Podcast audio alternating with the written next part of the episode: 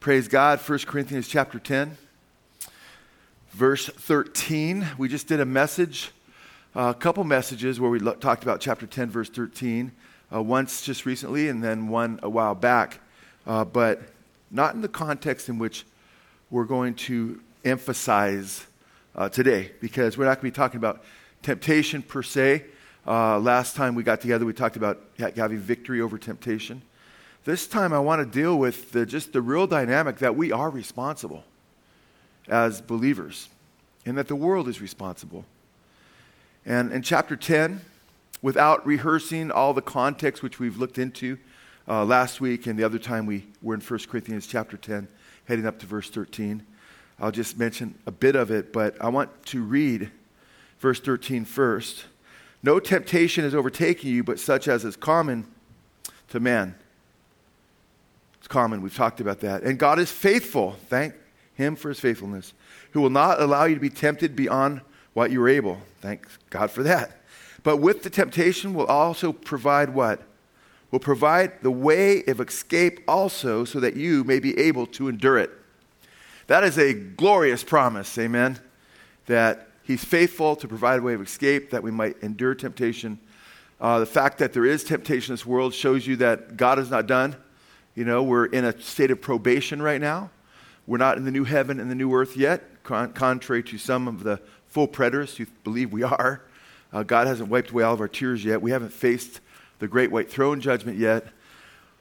We haven't faced the Bema Seat judgment, which is what believers will face, and the great white throne judgment will be strictly for non believers to be judged.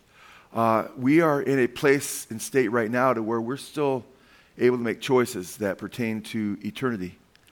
And I want to talk about that because verse 13 is very, very clear that we do have uh, libertarian free will.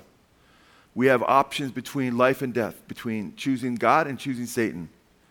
Jesus said, you know, you can't choose both, you can't serve both God and mammon. Either you'll love the one and hate the other, you hate the one and love the other.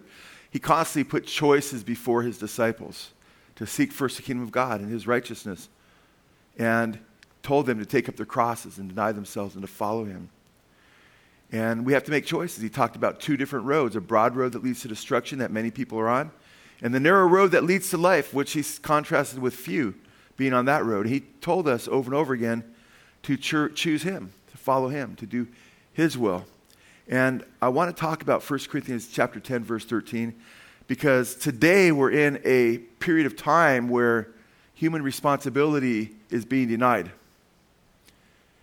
It's being denied in academia, uh, sometimes philosophically. Uh, it's being denied by those who are, you know, many leading psychotherapists and psychologists uh, that were just basically, you know, or say even Darwinists and evolutionists like Richard Dawkins, who basically said we're at the mercy of our genes and there's not any real choice. And many materialists are determinists. They don't believe that human beings are really responsible for the choices that they make. We also have a group in theological circles that states that we don't really have a genuine choice, that everything's predetermined. The very evil thoughts that wicked serial killers have. Uh, the baby rapist has no choice but to do what God's predestined him to do. So you have it in theological circles, you have it in academic circles, you have it in the popular realm of academia. To deny free will, to deny that humans are responsible before God. However, however I must say this uh, at least the Darwinists, uh, for instance, and the psychologists who deny free will are somewhat consistent with their belief that there's no genuine free will. And they'll you know, go down on paper and say people shouldn't really be held accountable for something they couldn't choose to do, but they want them to be held accountable after all, especially if it's their stereo or their house that was broken into. However, in theology, people want to have it both ways. They want to say, well, ultimately, humans don't make choices of their own strict free will but they're predetermined choices, but they're still have to be held accountable for choosing what they could not help but choose. Although they won't word it that way, they'll use terms, fancy theological terms like compatibilism. to get around uh, the barrier of trying to deal with the idea that God is not the author of sin if you make him basically the author of sin by saying he's predetermined every evil act and thought that would ever take place. So there is among Reformed teachers, uh, R.C. Sproul and many others, who have taught strongly that everything you basic, that basically happens has been predetermined before we existed, including every evil thought, every evil act. I have uh, John Calvin's book on predestination that he wrote, and I can't tell you how much I underlined it because of how many things he said. He even talks about the evil thoughts that people have are predetermined. They, you know, they're placed there before they've existed. And how do you get around verses like 1 Corinthians chapter 10 verse 13 and hold that view? You really can't. Because again, let's read it in a little bit more of the context. Verses 12 through 14. Therefore let him who thinks he stands take heed that he does not fall. That purports that you have a responsibility to take heed when you think you stand so you don't fall, as though you do indeed have something to do with whether you stand or fall or not. Then in verse 13, no temptation is taking you, but such as common to man, meaning everybody has this experience of dealing with temptation. And God is faithful, who will not allow you, the believers, to be tempted beyond what you are able. But with the temptation will provide the way of escape also, so that you may be able to endure it. Does that not obviously and clearly state that when you are tempted, that God provides a way of escape, that you may be able to endure it? I'm basically quoting the scripture again, you know? And then in verse 14, therefore, on the basis of this reality that God's faithful not to tempt you beyond what you're able, but to provide the way of escape so you can endure it. Therefore, because of that reality, my beloved, flee from idolatry. In other words, choose to take the way of escape. Amen. So let none of us ever fall under the delusion that somehow we could say, ah, I sinned, but you know, God made me do it based on his decree. I could show you in Jeremiah chapter 7 where they're burning their children to Baal in the fire and killing them. And God says, This never came into my mind. It was never something that He planned. And then in chapter 19 of Jeremiah, again it says, They're burning their children in the fire as sacrifice to Baal. You know, and I neither, he says, I neither uh, commanded it or decreed it. The ESV says, I didn't even decree it because Calvinism claims that everything's just basically decreed. He said, I didn't decree it. I'm quoting the ESV, which is a Calvinistic translation, by the way. So, one translation I found that says decreed right there. I thought, I'm glad they put the word decreed there. He said, I didn't decree it. And he says, it never came into my mind. That's not my heart. That was your choice, not mine. Which shows you that there is a degree of freedom that humans have and that they're responsible for. Certainly, there's things we can't choose. We can't jump to the moon, you know, with our, on our own strength, right? There's a lot of things we can't choose, but there's definitely a choice to be made between whether we sin or we don't sin. Now, we don't want to deny these scriptures, and we all need to make sure as believers that we recognize that we're responsible and we stand before God. The non believer is responsible. In Romans chapter 1, says, in light of the creation, all things that he made, and that his divine power and, and all his, his, his attributes are seen by the things that he's made, that those who reject him will be without excuse, it says. What better excuse would you possibly have if you were predetermined not to believe before the world existed and you could possibly believe? That would be the best excuse you could possibly come up with. If it was true, but it's not true. We're held responsible. I believe a problem, one of the major problems in the evangelical church today is many people feel because they've fallen under the spell of the popular world system, or they've fallen under the spell of determinism, theological fatalism, theological determinism, that we're somehow not responsible for our sin. And that nothing could be further from the truth. But I thought I was I'm going to take you through some scriptures, which are some of my favorite scriptures that show the responsibility that we have before God. And that really enjoin upon us the reality that we are to make the, the, the determination in our hearts to choose life. And it's a glorious thing to choose life. And I thank God that we have freedom. It's a dangerous thing, yes, because you could choose the wrong path. But I'd rather have freedom to choose the right and wrong path than not have the freedom and be damned forever because I didn't have the choice to choose God and then be blamed for not choosing Him when I never had the choice in the first place. Now, there are those who will say, well, yeah, He's predetermined every little thing that takes place. They'll say that. The, the cal- true you know, Calvinistic theologians, classic Calvinism says every, everything is predetermined by God. If you could make a choice that wasn't predetermined by God before you existed, then it's like, and, it, and God didn't predetermine it, then they would say, that doesn't, it doesn't make sense because God can't foreknow everything. He can't foreknow free choices, therefore, he has to predetermine everything to control everything. To me, that's a weak view of God. God is more sovereign, more powerful than that. He's so powerful, he can grant us freedom to reject his word and still win in the end and still be glorified in the end and still take the evil choices that people make to bring forth his gospel and show forth his great love with wicked people and provide salvation for each and every person through Christ's death and his resurrection. And in the end, every knee will bow and every tongue will confess that he is Lord and he's sovereign. That's a powerful God. And that's the God we have in Scripture. Now, he knows what people will choose but he still made us in his image. And what I'm proposing to you is what we often call in theology a influence and response model is what the scriptures show. God seeks to influence us. God definitely decrees a lot of things, like creating the heavens and the earth, amen, that no one's going to stop. So when he decrees something and say this is going to take place, and there's no ifs, ands, there's no conditions upon it, it's going to take place. But he's also decreed that people have a choice to choose life or not. That's by his decree too. He decreed that he that believes, right, will be saved. He that rejects him and doesn't believe will be damned. That's by his decree.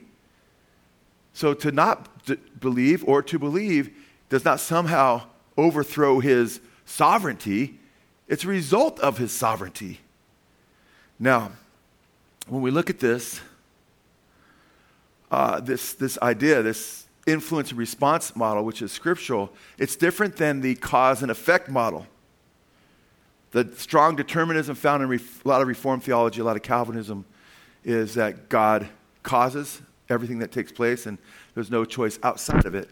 Now, how does this keep God from being the author of sin? Marissa, did you raise your hand? No, she was just stretching her shirt out there. Uh, you guys, think about it. When you have a situation like this, where you have, we're, we are made in his image, God wanted beings that would relate to him, not automatons, not robots, those who can choose to love him or not love him. That's so scriptural. And we have to get our brains around this to understand it. Now, I want to give you one of the popular arguments used by my Calvinistic brethren, brothers and sisters. One brother that I, I love, he's a great brother in the Lord, He's Calvinist. Uh, he loves to use Lazarus as an example of someone who doesn't have a choice in his salvation. And uh, he's a great bro, but uh, uh, if he still holds the view he held before, he would claim that, well, Lazarus didn't have a choice when he was resurrected, and Jesus said, Come forth, and he came forth, but he could only come forth after he was what? Resurrected.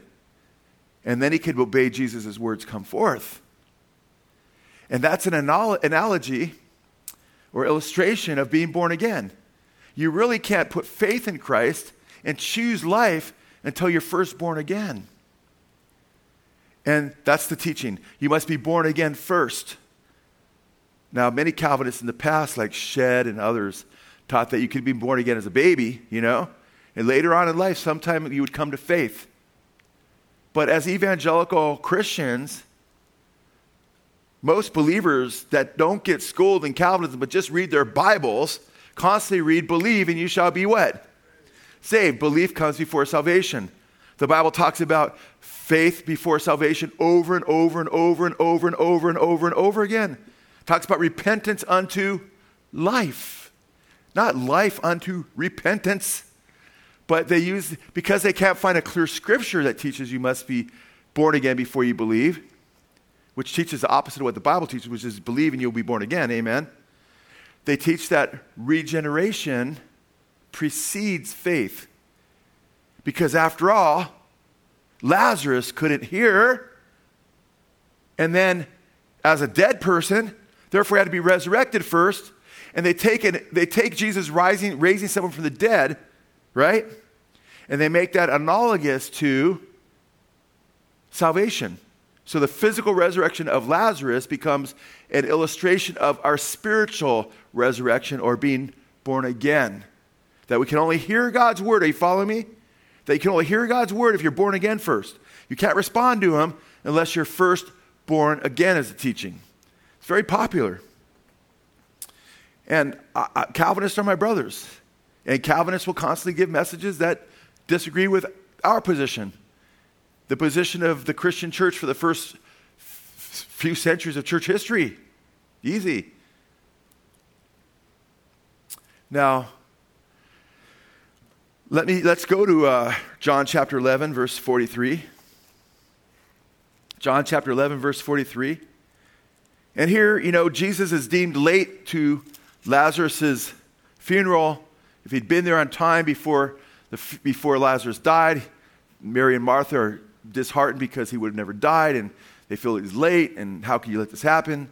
Well, Jesus is late on purpose. He has a plan. He's going to raise Lazarus from the dead. And we read in verse 43 when he had said these things, he cried out with a loud voice, Lazarus, come forth. The man who had died came forth, bound hand and foot with wrappings, and his face was wrapped around with a cloth. Jesus said to them, Unbind him and let him go. So the idea is now, is this talking about salvation, by the way? No, it's talking about the resurrection of, of Lazarus who died. And I have no problem using analogies. And I do believe there is some parallel between dead and uh, a dead corpse and those who are spiritually dead to a degree, but you don't want to press the analogy beyond the scripture. Amen? Fact, you'll often hear me talk about zombies. You know? Zombies are a great picture. They're the walking dead. That's more of a that's a better picture of, of what's going on in the world, right? Uh, not a perfect analogy either by any stretch of the imagination. So my brother, great brother, as I said, I love his heart for loss and stuff. Uh, when he street witnesses, he'll have a dead man laid out in front of him, you know, and then he'll use that dead man as an example of what people are unless God makes them born again first. And you have to be born again before you can believe. I have like a, a dummy out there, you know?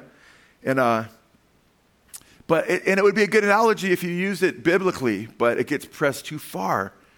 And this is an in house family debate, but it's something we need to talk about.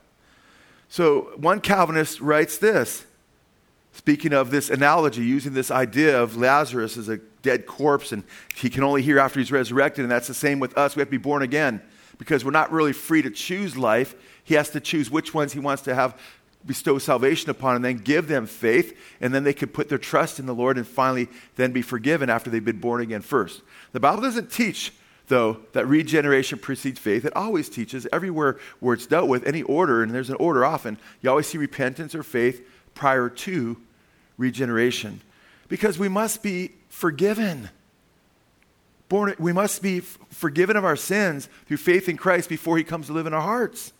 Because we need to be justified before he'll come in to live in us. We we need to consent, say, Yes, I trust the blood of Christ, or I put my faith in you, Lord. And, and then we can be born again after we're forgiven. But they have the opposite. They have the being born again. Then the forgiveness comes later.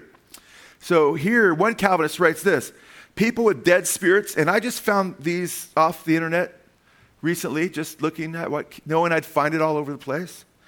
People with dead spirits cannot hear or perceive the Word of God. So, when you're preaching to somebody to get saved and you're telling them about Jesus, they can't, they can't hear or perceive the Word of God. It is foolishness to them. You can hear it because, being born again people, you can hear it because you are born again from above. Dead people cannot hear or perceive. Another totally different Calvinist, another website. I have said that a dead person cannot hear God's voice. You seem to say that they can, or else maybe you don't think uh, man before becoming a Christian is really spiritually dead. In other words, if you don't agree with my analogy, you don't agree that he's spiritually dead.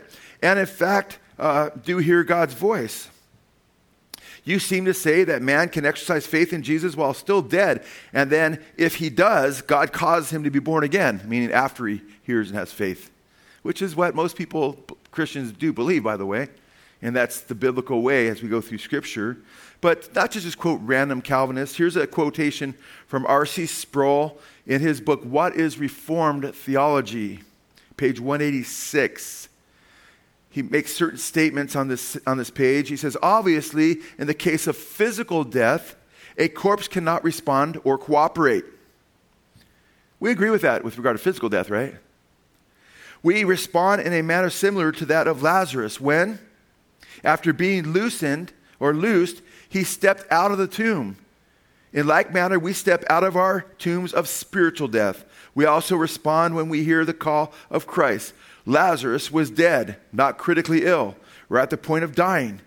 He was already a corpse and was decomposing. The stench from his rotting body was repugnant to his sister Martha. And it's true, Lazarus was on, dead for four days.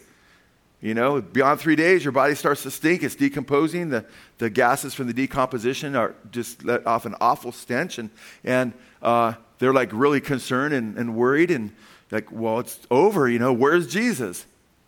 And he resurrects him. He says, Lazarus, come forth. Now, he's basically saying that's the same thing with us. We're spiritually dead, and until we're born again, we can't really put our trust in Jesus. Leading Calvinist Loraine Boettner, I have one of his books this book called The Reformed Doctrine of Predestination, which is the book I have by him, page 66, he says this A corpse cannot act in any way whatever, and that man would be reckoned to have taken leave of his senses who asserted that it could. If a man is dead spiritually, therefore, meaning based on the analogy, not based on the scripture, if a, man is dead spiritually, therefore, it is surely equally, notice the word equally, as evident that he is unable to perform any spiritual actions. See, see the parallel there? If a physical person can't do anything physically, if you're dead spiritually, you can't do anything spiritually. Now, does the Bible make an equal one to one correspondence? Do you know of any scripture that says just as people are physically dead, in the same way they are spiritually dead, in the exact same way equally? Do you know any Bible verse that says that? No, this is just a, an analogy that he's pressing, and he's saying since the physical body is like this, it must be true of the spiritual person. Scriptures do not teach this, though. Now, now let's just start at the beginning. Before we start addressing this analogy, let's just see do people, do dead people respond? Genesis chapter 3. By the way, were Adam and Eve alive before they committed sin spiritually? Come on. Yes, obviously. It's not a trick question. They were. What happened when they they sinned? Amen, Jim. They died spiritually. Well, could they no longer hear God's voice? Go to Genesis chapter 3. This is after they sinned and they were spiritually dead. Verse 8. They heard the sound of the Lord God walking in the garden in the cool of the day. And the man and his wife hid themselves from the presence of the Lord God among the trees of the garden. Then the Lord called to the man and said to him, where are you? Now, does Adam say, What is that weird sound? It sounds like a foreign language. I don't understand it because I'm spiritually dead. No. We read in verse 10, he said, I heard the sound of you in the garden, and I was afraid because I was naked, so I hid myself. They're spiritually dead.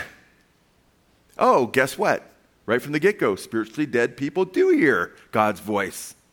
And by the way, he tells them because they've sewn together uh, fig leaves, right? To hide themselves under their own covering, their own righteousness, their own righteous acts, thinking they could take care of their sinfulness that way, but they were still ashamed. They were still hiding. They were still in fear. But they truly hear God's voice. And then he tells them he, he kills an animal, which is a prefiguration, a foreshadowing of the death of Christ who will die for their sins. And he tells them to put on these animal skins. Do they say, we're dead spiritually. We can't hear you because we're like corpses. No, They obey his word. They act in faith. They put on these animal skins, which I believe that was an act of faith and that they were saved by grace through faith at that point. Okay? So, th- I mean, it gets, go to Genesis chapter 4.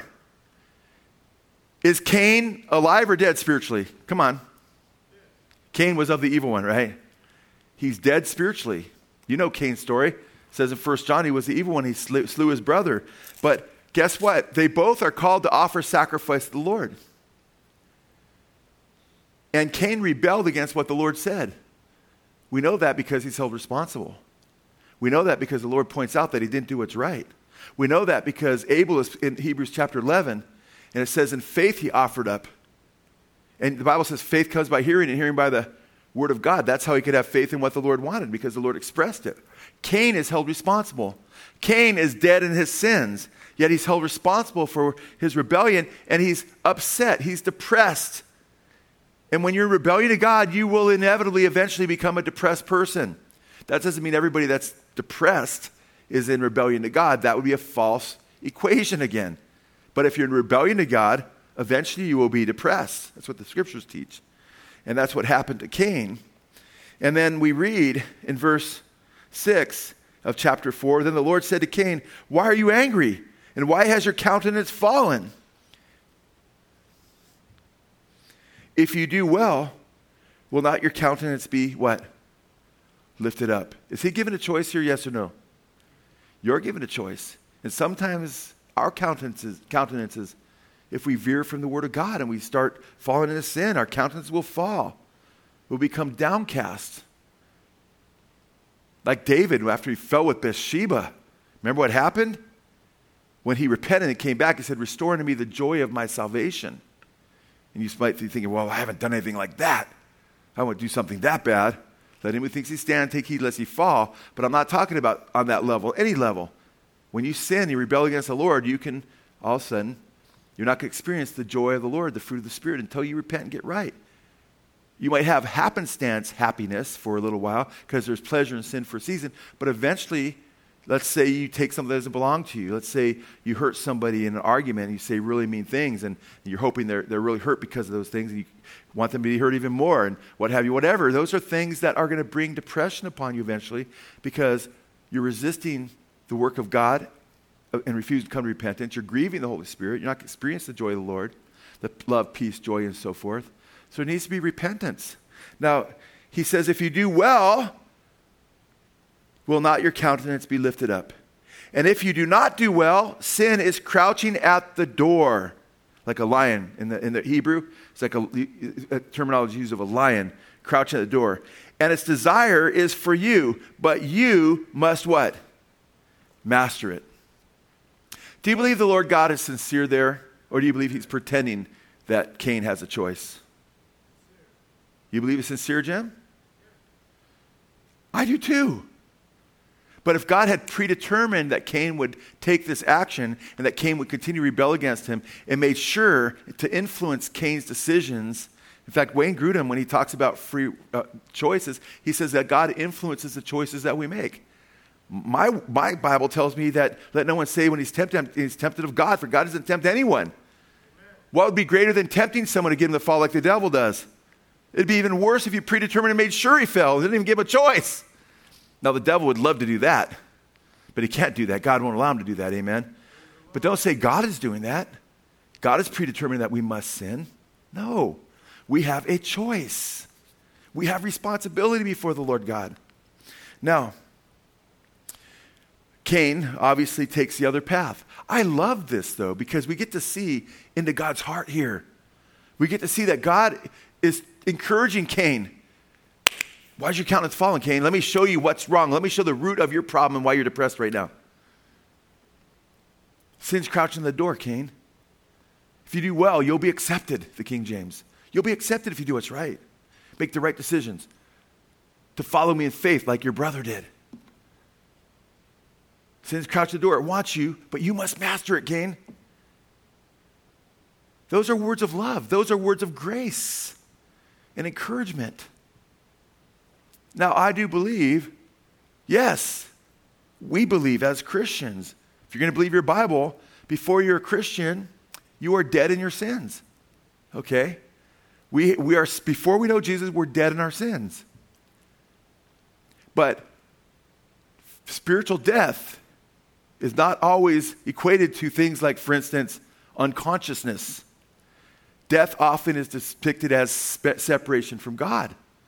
Like in James chapter 2, it says, just as the body, just as the body without the spirit is dead, separated from the spirit is dead, so faith without works is dead. It speaks of separation. Death is a separation. It's, so when the Lord speaks of spiritual death, he often is speaking of that separation, not as though someone is unconscious spiritually and can't hear his voice. So I think it's important that we understand right from the get go, uh, the Lord makes these things quite clear. In fact, look at verses 9 through 11. The Lord said to Cain, Where is Abel, your brother? And he said, I don't know. Am I my brother's keeper? Verse 10, he said, What have you done? The voice of your brother's blood is crying out to me from the ground. In other words, guess what, Cain? You are, you are in trouble. You're responsible. Now, if God predetermined that he couldn't help but make and do what was programmed for him to do, would he be responsible? if I have a robot and you find out, wow, there's, there's a serial killer in Simi Valley, he's killed 27 people, and then they find out that it's a robot that's been programmed by Joe Schimmel. And the robot had no will of its own ultimately. And he did what I programmed it to do. Would I be able to blame the robot in court? Would that fly with a jury? No. They would say, What a joke. Who do you think you are? You're the obvious murderer here. So, how could we say that if God's pre programming people to do the very things that they do, he wouldn't be responsible. Berkhof, who's one of the top Calvinistic theologians out there, he's been dead for years now, but I've read some of his stuff here and there through the years. He has some good things to say, but when it comes to his salvation theology and, and determinism, it's woeful. And he admits, he says, Calvinism has not been able to explain this away. He says Calvinism has not, been, has not dealt with how God is not the author of sin if, these, if he's predetermined everything that takes place. Yeah, you're right. I'm glad he's an honest Calvinist. R.C. Sproul Jr. Not R.C. Sproul, but R.C. Sproul Jr. He's just made it very clear. He basically states straight out well, God's the author of sin. Yeah, he does author sin. He just says it straight out.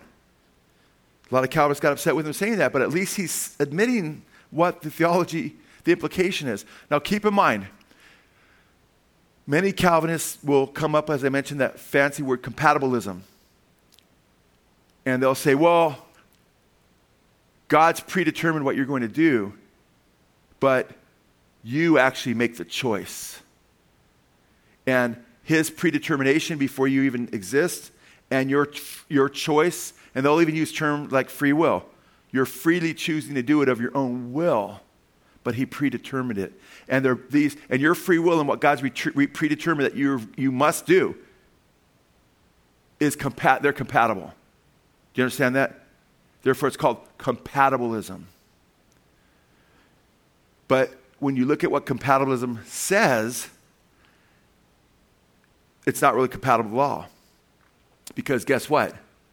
Let's say God wants A to slaughter B, C, and D, and A kills B, C, and D because God's predetermined it before we existed. But guess what?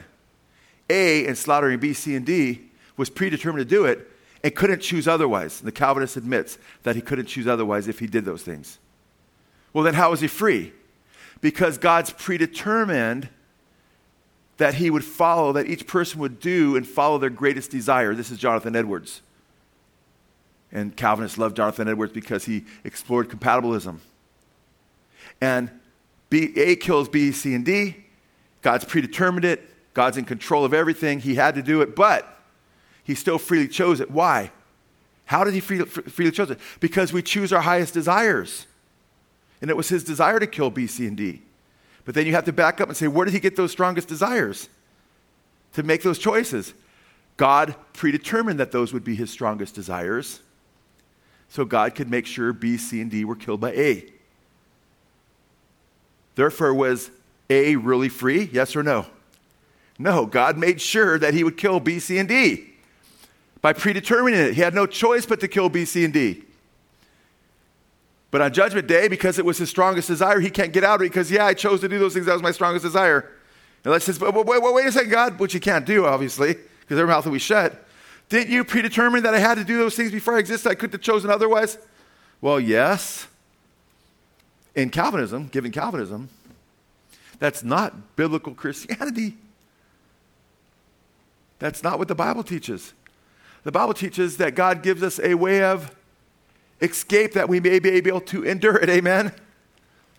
So, it's important that we understand. Now, and by the way, it makes a charade out of the Bible because you have God constantly pleading with people, don't do it.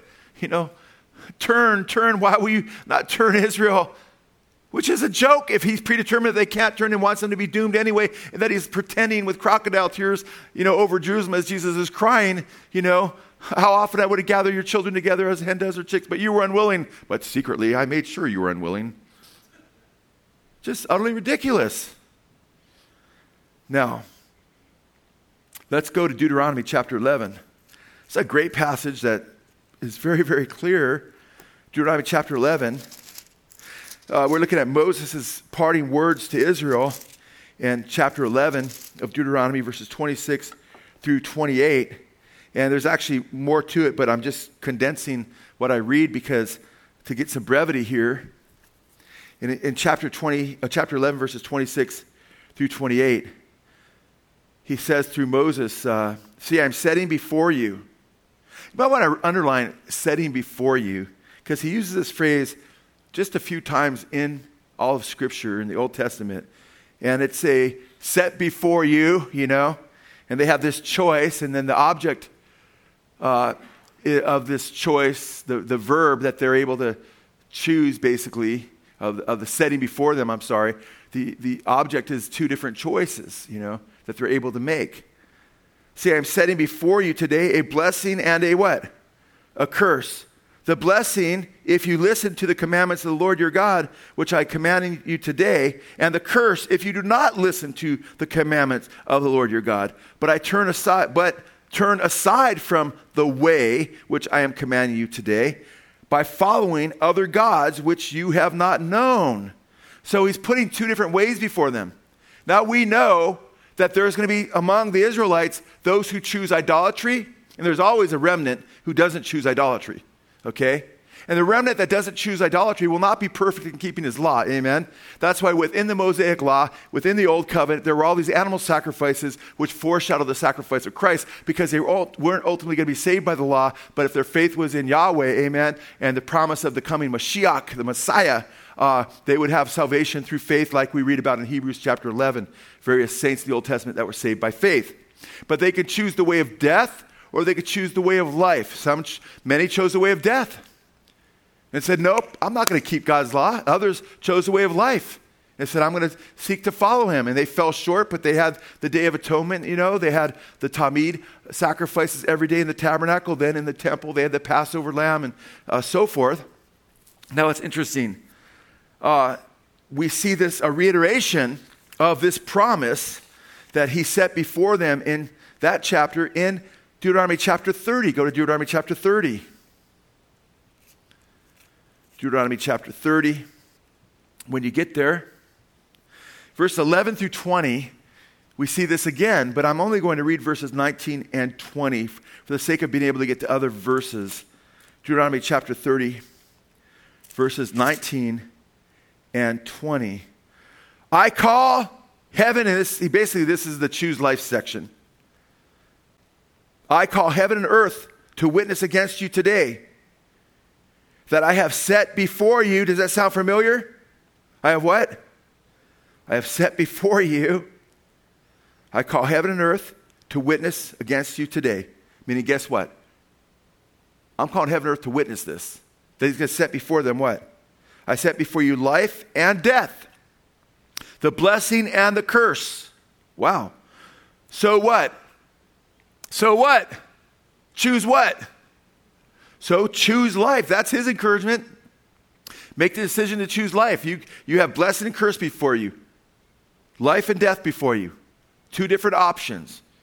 So choose life in order that you may live you and your descendants, by loving the Lord your God, by obeying his voice, and by holding fast to him. Perseverance. For this is your life and the length of your days, that you may live in the land which the Lord swore to your fathers, to Abraham, Isaac, and Jacob, to give them. So we have a reiteration of this, which is quite powerful, quite beautiful. Now, I love what Robert Picirilli says on this verse here. Uh, Free Will Baptist theologian. We interviewed him on our uh, podcast. Awesome man of God. He says, quote, Can we really think God would tantalize them with a choice they could not make? That his command was nothing more than a reminder of what they ought but could not do? No, he's telling them to choose life, to choose the doctrine, uh, or to choose the way of life. Quite clear. Now, by the way, I love this because back up, we looked at verses, what, 19 and 20? Back up to verse 15. Verse 15. See, I have set before you what? Today, life and prosperity, and death and adversity. Ooh, we just saw that how many times now? Set before you. Three times now. Deuteronomy 11, we saw it once, and now we see it twice in Deuteronomy chapter 30, verse 15. See, I have set before you today, set before you life and prosperity and death and adversity. And then a little bit further down, as we had already read uh, in verse 19, I call heaven and earth to witness against you that I have set before you life and death. And earlier than that, in chapter 19, verses 26 through 28, verse 26, see, I am setting before you today a blessing and a curse. Three different times he sets before them these two options.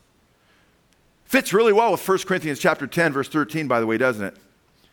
Gives us way of escape. Way of escape is following his word, following his will. By the way, in verse 15, remember you read verse 15? Back up just one verse. Verse 14. But the word is very what? The word is very near you, in your mouth and in your heart, that you may observe it. Ooh, I like that. Guess what? Where Paul quotes that? Paul quotes that in Romans chapter 10. You know, in the context in which Paul quotes this, in the context of that God doesn't make a distinction in the new covenant between the Jew and the Greek. He applies this to say that the word's near you is not far from any one of us, that we each have the opportunity to make a choice to choose the Lord, that whoever calls upon the name of the Lord will be saved, and that there's no distinction between Jew and Gentile. It's really powerful. And I think it's awesome because he quotes this passage where they're called to make a choice whether they're going to follow the old covenant or not. If they follow the old covenant, it's a schoolmaster that will lead them where? Will lead them eventually to Christ, amen? And ultimate salvation in Jesus. In the new covenant, Paul uses this verse from this passage and applies it to following Christ in the new covenant. I love that. Look at that. Verse 14, but the word is very near you, in your mouth and in your heart, that you may observe it in other words, it's something that God expects them, desires them, wants them to choose. Now, there's another reiteration of this again in Joshua chapter 8. After Moses has gone from the scene, he's died. Joshua is a picture of Christ. Moses represents the law. Amen? He can't bring them into the promised land because the law will not get you into the promised land. You will not get into God's kingdom by observing the law through merit. Amen? But Joshua, whose name is Yeshua in Hebrew, basically means God saves. He's a picture of grace. The law comes through Moses, John 1:17, but grace and truth came through Jesus. Amen. Joshua is a type of Jesus, and he leads us into the promised land, Jesus does, or Joshua does. Same name. And this is reiterated in Joshua chapter 8, verses 30 through 35, which is very fascinating passage, by the way, because in that passage, it's basically, you know, instructions that were given by Moses, reiterated by Joshua, as he basically gathers the people. I don't know if you've ever seen Mount Gerizim, okay, and Mount Ebal. They're two mountainsides, and they converge almost together, and there's an area between the two that and it goes into a valley. It's beautiful. He puts half the Israelites on Mount Gerizim and half the Israelites on Mount Ebal. What is he doing? Why is God having Joshua do this? To reiterate this, this promise of death and life, prosperity and blessing, of choice. And he says, Those on Mount Gerizim, they represent those who obey the word of the Lord and choose life. And those on Mount Ebal, they represent the damned, those who reject God's, God's word and don't choose life. And now it's not like everybody's like, man, I got stuck on Mount Ebal. No, it's just a representation. Hey, guys, it's like the sheep and the goats, you know, being on one hand and one on the other. It's a really powerful picture of what Jesus will do eventually. But it's a reiteration in Joshua chapter 8 of what we've already read in Deuteronomy 11 and in Deuteronomy chapter 30. Now through Joshua. Are you with me? It's pretty heavy. Now, go to Joshua chapter 24. Chapter 24.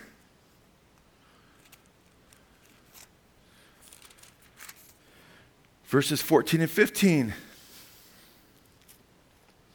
Now, therefore, Joshua states, Fear the Lord and serve him in sincerity and truth, and put away the gods which your fathers served beyond the river and in Egypt. In other words, the, a lot of the Israelis had started worshiping the Egyptian, the demon gods of Egypt.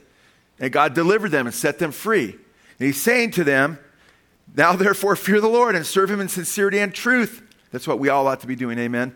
Serve the Lord. Fear the Lord and serve him in sincerity and in truth. Amen. And put away the gods which your fathers served beyond the river and in Egypt.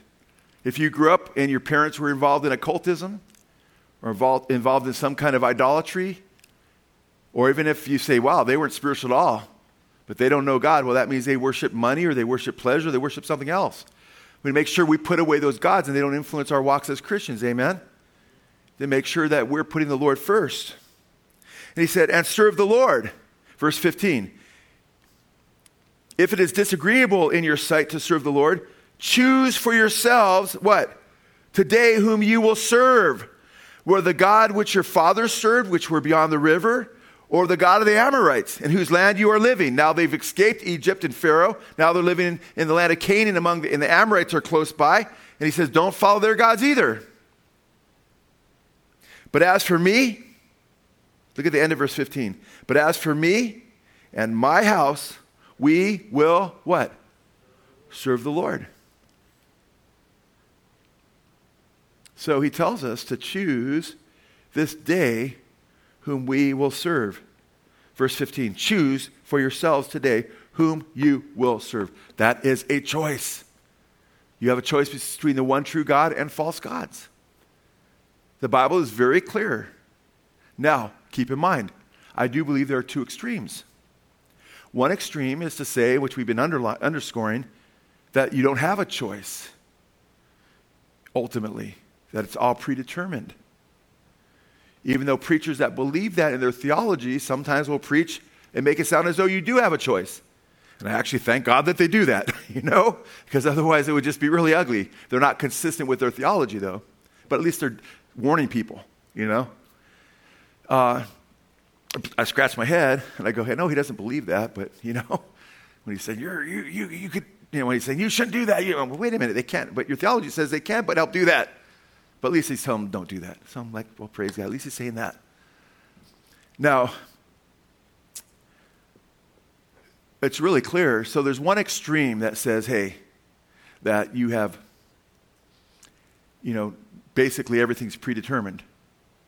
The other extreme basically says people just wake up and they're just in a good mood one day and they just start crying out to God and start seeking the Lord on their own. The Bible also doesn't teach that you just come to the Lord on your own natural free will. Jesus said, apart from me, you could do what? Nothing. In John chapter 6, verse 44, he says, Nobody can come to me unless the Father what?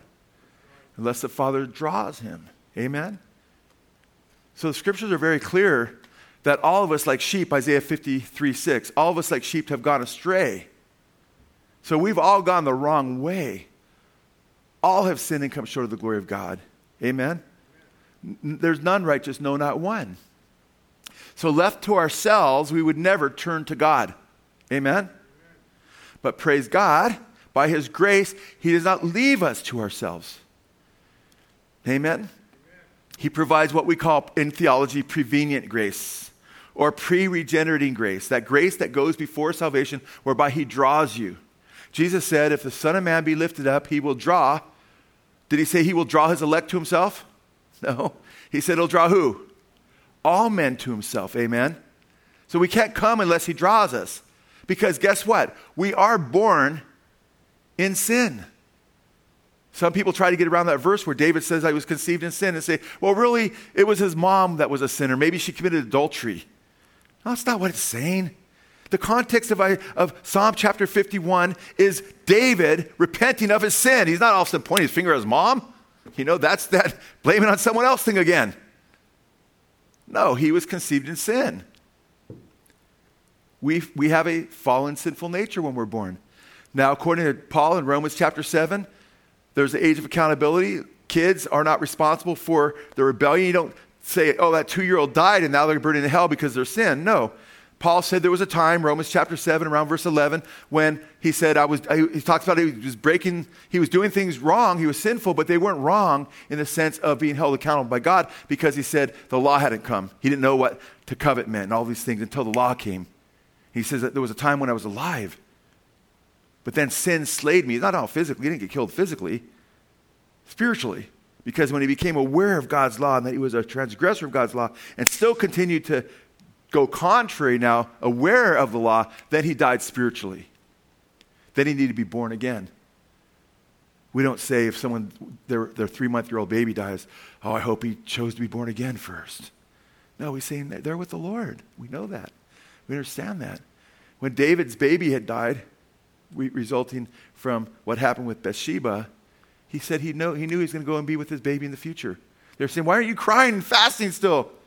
goes, Because the baby's gone, and I know I'll be with the baby in the future. It's the age of accountability. So we understand that there's choice to be made, but you have to understand that left to yourself without God's grace of your own free will, you would be in rebellion to God still. But, but I love the verse we have up there. We're looking for the blessed hope and glorious appearing of our great God and Savior, Jesus Christ, who gave himself for us to redeem us from all iniquity and purify for himself a people zealous for good deeds. But right before this, if we had verses 11 and 12 up too, which we couldn't fit it all up there, right? You know, it says, The grace of God that brings salvation has appeared to all men. The Holy Spirit convicts the elect of sin. No, the world of sin, of righteousness, and of judgment. Come to me, all of you, not some of you, not the elect, but all of you who are weary and heavy laden Amen. And I will give you rest for your souls. Amen. My burden is light. My yoke is easy. My burden is light. He calls us all to himself. He's a gracious God. He's an awesome God. His grace is offered to everyone. He's provided himself in his salvation, and Jesus died for all. Many, many scriptures teach that. It says he tasted death for everyone. Even 2 Peter 2 1, it talks about the false prophets. It says there were false prophets among the people. Even shall there be false teachers among you who bring in damnable heresies. It says, and they'll deny the one who bought them. Even John Calvin, his namesake for Calvinism, admits in his commentary that he redeemed those false prophets by his blood. He says that, he admits that. So, we have a choice to make. But you don't want to act like, wow, when, I came, when you came to the Lord and you chose Christ, Number one, you having faith is not a work. Be saved by grace, it says by, it's by grace through faith. The Bible says if it's by grace in Rome, it's no longer by works. It's by God's grace that you're saved. Amen.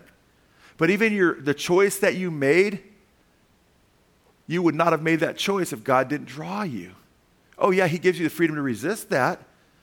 But there's no merit in accepting the free gift, there's no earning it. Amen. But you couldn't even receive the free gift if you didn't open your eyes to your sinful state and your need for salvation. So it's all by grace, amen? So it's very, very beautiful. But it's not by divine fiat, it's not by decree. We don't believe in salvation by decree. We believe in salvation by grace through faith, amen? We don't believe in salvation by election. We believe in salvation by grace through faith, even though He knows who will respond and who will not respond. And we are elected, according to His foreknowledge, it says. More than once it says that, by the way. Now, Go to Jeremiah chapter 21, verse 8. And I think Jeremiah 21, verse 8 is very interesting. Jeremiah, let's go there, chapter 21, verse 8.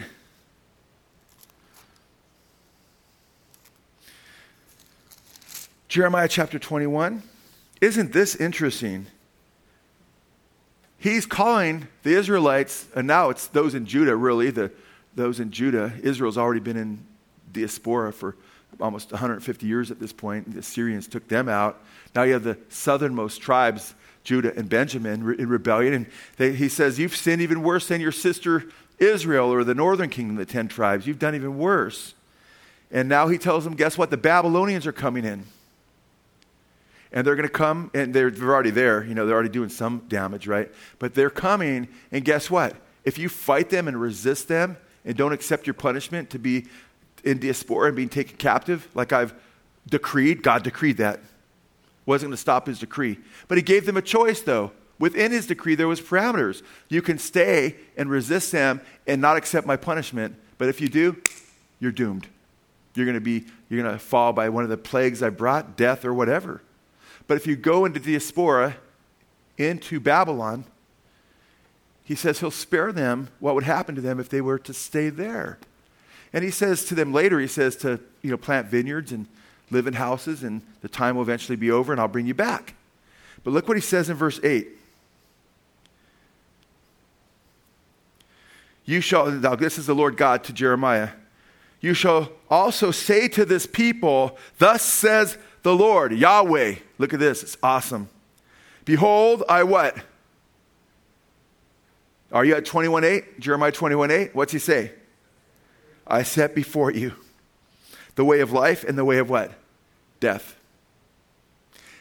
I think it's very fascinating that grammatically speaking, the only constructions in all of the Hebrew Bible, the entire Old Testament, with this construction where the verb is used to describe two options and the object of the verb is a choice to either have life or death, is in Deuteronomy three times, where I've already shown it to you, and one other time, right here in Jeremiah chapter 21, verse 8.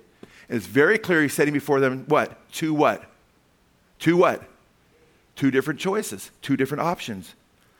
You shall say to this people, Thus says the Lord, Behold, I set before you the way of life and the way of death. Sounds a lot, by the way, like 1 Corinthians 10 13. He who dwells in this city will die by the sword and by famine and by pestilence. But he who goes out and falls away to the Chaldeans who are besieging you will live. He's talking about the Babylonians. And he will have his own life as booty. For I have set my face against this city for harm and not for good, declares the Lord. It will be given into the hand of the king of Babylon, and he will burn it with fire. Wow. Does God give different options, life and death? Do we have a choice? Can those who stayed and rebelled against what Jeremiah prophesied there say, I couldn't leave. God predetermined that I had to stay here. Would that match what the Lord says here in Jeremiah chapter 8? No. No. Sin is always our fault. It's in no way ever God's fault. God is good. There's no shadow of turning in him. There's not a speck of evil. The Bible says God is light, and in him there is no darkness at all. 1 John chapter 1, verse 5. Amen. And this message is not only about your responsibility, but the main way I teach, the reason I teach this way is to show God's holy and righteous and good character. Because I feel it's under attack, not by people who are willingly saying, How can I attack God? Because I, they adopt theologies that basically attack the righteousness and the goodness of God's nature, but oftentimes they think that's what the Bible teaches because that's what they taught, were taught in seminary. R.C. Sproul, I was reading him today. And he literally says, Hey, I believe that you were saved by grace through faith by trusting Jesus. And then when you put your trust in Jesus, you have faith in Jesus then you're saved. He goes, But when I was in seminary, which sometimes can be a big mistake, he said, the seminary professor wrote on the chalkboard, regeneration precedes faith. And he goes, That changed my view of everything. Then I came to believe that you're born again before you can have faith. I'm like, Yeah, you should have stuck with your Bible, you know? And then he became one of the main purveyors of this view, which sends a real mixed message. So when R.C. Sproul comes to verses that God wills that all will be saved and come to knowledge of truth, he says it doesn't really say that. It doesn't really mean that. When it says God wills that all would, uh, that it doesn't will that any would perish, but that all would come to repentance, oh, it doesn't really mean that. And then when he comes to scriptures in Ezekiel where he says, turn ye, turn ye, why we not, you know, oh, it doesn't really mean that. Other Calvinists, like John MacArthur, will say it does really mean that. And we praise God. But then he'll say, well, it means that because He wants everyone to be saved, but in his decree, he wants to damn most people before he created us. And they, they're contradictory on their face, but when we're in heaven, we'll, we'll see how it's not a contradiction. R.C. Sproul, in his book Chosen by God, he says, if you believe that, that is a contradiction. He goes, that's incongruent, that is a contradiction. Let's just, philosoph- he's more philosophical, he says, just admit it. So R.C. Sproul is more consistent with his viewpoint when he goes to Scripture, but at the expense of Scripture, he twists the Scripture. At least John MacArthur is not consistent with his belief on the eternal decree. When he gets to those passages, he doesn't try to explain them away. He just says, he'll say things like, I don't know. Wait till we get to heaven. We'll figure it out. Why there's two different things. There's not two different things, though. There's no scripture that says he's decreed that most people go to hell and he doesn't want them to be saved. So they often call it the secret will of God. Yeah, it's a, so secret, we can't find it anywhere in the Bible, you know? So, Ezekiel 33:11 says, "As surely as I live, says the sovereign Lord, I take no pleasure in the death of wicked people. I only want them to turn from their wicked ways so that they will live. Turn, turn from your wickedness, O people of Israel. Why will why should you die?" Well, if they're predetermined, they just say, "Because you predetermined it. We have no choice." No, that wouldn't be the right answer. That would be that would be mocking God and his word. But we have a choice. Romans 10, verses 8 through 13. But what does it say? This is the New Testament. But what does it say? The word is near you, in your mouth. Sound familiar? This is where he quotes Deuteronomy chapter 30, verse 14. But what does it say? The Apostle Paul writes, The word is near you, in your mouth and in your heart. Wow. That is the word of faith which we are preaching. See, salvation comes through the preaching of the gospel. That is, if you confess with your mouth Jesus says, Lord and believe in your heart that God raised him from the dead, you will be saved. For it's with the, the heart that a person believes, resulting in righteousness, and with the mouth he confesses, resulting in salvation. For the scripture says, whoever believes in him will, whoever believes in him will not be disappointed. For there's no distinction between Jew and Greek, for the same Lord is Lord of all abounding in riches for all who call upon him. Wow. For whoever will call upon the name of the Lord will be saved. So he's saying it's for everybody. There's no distinction between Jew and Greek. Now, back to the dummy laying in the road. The, the, the, that's an illustration of you have no choice until you're born again, supposedly. What are we to say to that? Well, Lazarus. Is Lazarus a good analogy for salvation when it comes to believing? It contradicts all those scriptures. If we press, you don't use an illustration of something that contradicts a ton of scripture. However, the dead man at the morgue, again, not to requote Loraine Boettner, not to requote R.C. Sproul and all those guys, quote like four people. But they basically say Lazarus was dead and he can't do anything, and that's an analogous to salvation. We're dead spiritually and we can't even respond because a corpse can't respond. Bad analogy when it comes to salvation. Why? Because listen to Ephesians chapter 2 and how Paul, the, the, how Paul describes those who are dead spiritually. Tell me if it's the same as a corpse. And you, Paul says, were dead in your trespasses and sins. We were in which you formerly walked. Wait. Amen. Dead men don't walk. You got it right away, bro. We were, we were walking dead. Now, corpses, you go, go to a cemetery. You don't see corpses walking around. If you do, then the, uh, some zombie movie is being filmed. Okay? And you were dead in your trespasses and sins in which you formerly walked. Dead men don't walk. Guess what? Spiritually dead people walk. They're different than those who are physically dead. It's not a good analogy. According to the course of this world, according to the prince of the power of the air, of the spirit that is now working in the sons of disobedience, among them we too all formerly lived. Ooh, we lived. They're, they're alive too. They're living dead. The Bible talks in, uh, in Timothy, it talks about widows who turn away from the Lord uh, and were formerly on the list the, the, to be taken care of by the church. And it says they're dead while they are alive, the living dead. That was around before the movie was around. That's what the Bible refers to those who are spiritually dead. Among them, we all too formerly lived. Physically dead corpses don't live.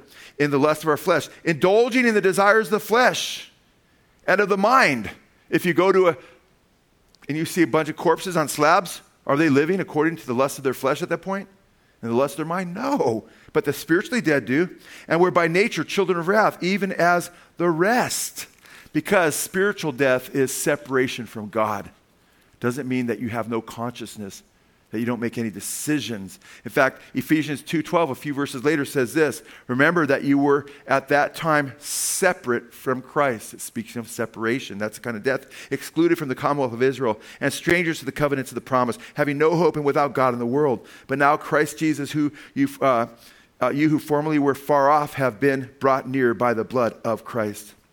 You know the twin epistle that Paul also wrote from the same Roman prison to the Colossians. He wrote some of the same things he wrote to the church at Ephesus. By the way, in between those two verses I quoted, those two passages I quoted, that's where he says in verses 8 and 9, By grace are you saved through what? Regeneration? No. By grace you saved through faith. Not of yourselves the gift of God, not of works, lest anyone should boast. And listen to Colossians chapter 2, verse 12. Listen carefully. Having been buried with him in baptism, in which you were also raised spiritual resurrection. That's born again. That's regeneration. Listen to this. Which also you were raised with him through faith. So, in other words, when you were raised spiritually from the dead, it was through what? Through what? Come on now. Through faith. The faith preceded the regeneration. Are you with me? That, you might want to write that down. Colossians, if you're taking notes, Colossians 2.12 have been buried with him in baptism, which you were also raised with him through faith in the working of God, who raised him from the dead. And when you were dead in your wrongdoings and the uncircumcision of your flesh, he made you alive together with him, having forgiven us all our wrongdoings. So, in other words, when you were spiritually dead in your wrongdoings, he says very clearly, you were raised, regenerated through faith. In other words, the faith was there, and it's through that faith that you were regenerated, born again, raised. Very, very clear throughout Scripture, over and over again. By the way, by the way, in John chapter 5, around verses 28 and 29, you can go there. So just go to one more passage. John 5, 28 and 29. He says, Then the, the, day, the hour is coming. It's coming, it's future. When the dead will hear my voice. Amen? Amen. And they'll, they'll come to life. They that have done good unto the resurrection of life, and they that have done evil, to the resurrection of damnation. Wait a minute. I thought the dead couldn't hear his voice. Ooh, the spiritually dead can. Now, wait a minute. The dead will hear his voice, they'll be raised to life. Those who did good to the resurrection of life, that would be evidence of their faith, not by, because they did good. And those who have done evil to the resurrection of damnation, Jesus says. Interesting. Now, how about all the dead that have died? If you go to their graveyards, especially if you go back 2,000 years, right? Do they even have ears anymore? Talk about being decomposed. Their ears are turning a bunch of atoms and molecules. You never find them. You can't even find their bones. Unless they're wrapped like a mummy, maybe. Well, guess what? Not even having physical ears, they're going to hear. Isn't that a trip? Now, back up a few more verses because that's coming. What about, what does Jesus say right about, what about now? Look what he says in John chapter 5, a few verses earlier, verse 25. Truly, truly, I say to you, an hour is coming, and what? Anybody there? Chapter 5. The hour is coming, and what? Now is. In his day, in his time, at that very moment, he says, when the dead will hear the voice of the Son of God, and those who hear will what? Live. Jesus was preaching the word of life. Amen. He's the sower that plants the seed. Amen. In the different soils. Amen and there were the dead would hear his voice right then and come to life. Who says dead people can't hear? That's, a, uh, that's not only a contradict, that's not only a, a bad illustration, but it outright contradicts the very teachings of the Lord Jesus Christ. So when someone says to you, well, a corpse can't hear, it can't respond, and, and we're spiritually dead, therefore we can't hear, we can't respond. Just whip out John chapter. You don't go through all the verses I just went through. Just whip out John 5 25. It says right here, he said, the, the hour now is when the dead will hear his voice. Amen and they will respond, you know, and they will live. Wow. So, in contrast to what Calvin teaches, Jesus teaches that the dead will hear. That's in faith, and that it will be unto eternal life. By the way, remember Mephibosheth? What a picture of a sinner. We went through how he's such a picture of a sinner, picture of you and me. He called himself to David when David invited him. He called himself dead.